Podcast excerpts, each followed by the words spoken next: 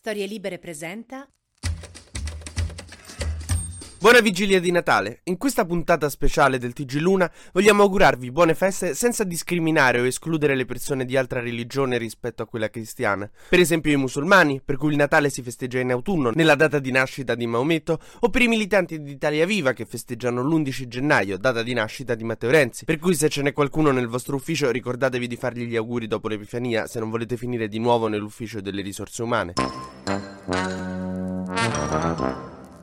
Ora, come sapete, Storie Libere è una società di produzione di podcast, ma essendoci espressi a favore del vaccino anti-Covid e sostenendo la resistenza ucraina, siamo naturalmente anche parte dei poteri forti che vogliono tenere la verità nascosta ai poveri cittadini. Ed è proprio all'ultima riunione con i Rothschild, i rettiliani, Michael Jackson che è ancora vivo e gli altri potenti del mondo che siamo riusciti a entrare in possesso della lista dei buoni e dei cattivi di Babbo Natale, a cui l'abbiamo sottratta mentre lui era distratto a contendersi con George Soros, l'ultima spinacina al buffet. Ecco dunque le annotazioni più significative significative che abbiamo trovato nella lista Babbo Natale 2022.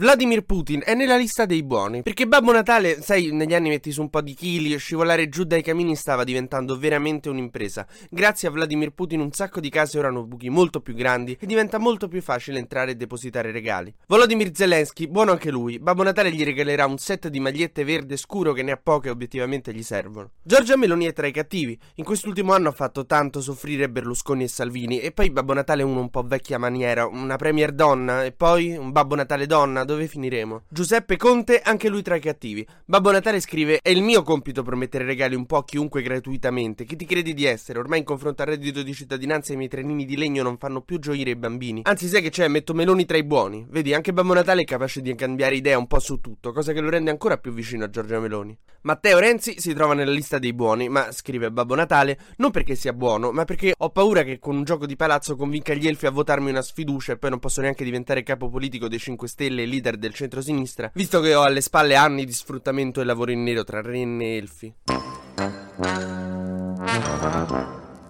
Matteo Salvini buono perché ogni Natale davanti al camino al posto dei soliti e noiosi biscotti mi fa trovare sette scamorze e tre taglieri di insaccati che ha ricevuto in dono durante i suoi comizi. A volte Babbo Natale li trova persino intatti, cosa che apprezza enormemente. Enrico Letta è tra i buoni, non sarebbe capace di fare male neanche a una mosca, specialmente se quella mosca lo sfidasse alle elezioni come leader di centrodestra. Si spruzzerebbe l'autan addosso sbagliando verso della bomboletta. Abubakar su Mauro, buono. A chi non è mai capitato di fare un inciampo? E poi la sua battaglia era giusta, certo è come se saltasse fuori che Memory Midge era l'admin di Frida, ma con un paio di stivali nuovi sotto l'albero di Natale è sicuro che riuscirà a ricostruirsi una carriera politica. Carlo Calenda, cattivo. Era tra i buoni, ma poi ha definito alle tre di notte su Twitter Babbo Natale un buono a nulla grillino senza esperienza e l'interessato se l'è un pochino presa. Angelo Bonelli e Nicola Fratoianni non sono nella lista perché neanche un vecchio uomo di 500 anni che ha una lista con tutti i nomi di tutta l'umanità sa chi cacchio siano, anche se non è sicuro di non averli votati. Elon Musk, cattivo, il suo modo di attirare su di sé le attenzioni di...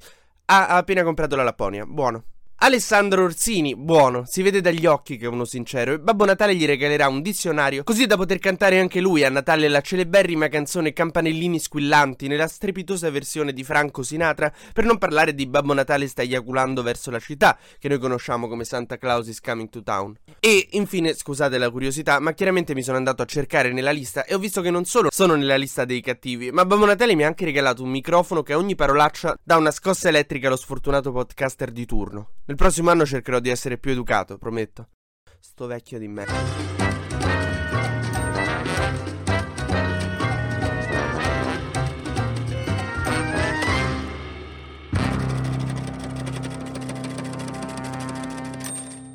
TG Luna torna la settimana prossima, sempre dal lunedì al venerdì e sempre tra le 12 e le 13. Una produzione storielibere.fm di Gianandrea Cerone e Rossana De Michele. Coordinamento editoriale Guido Guenci.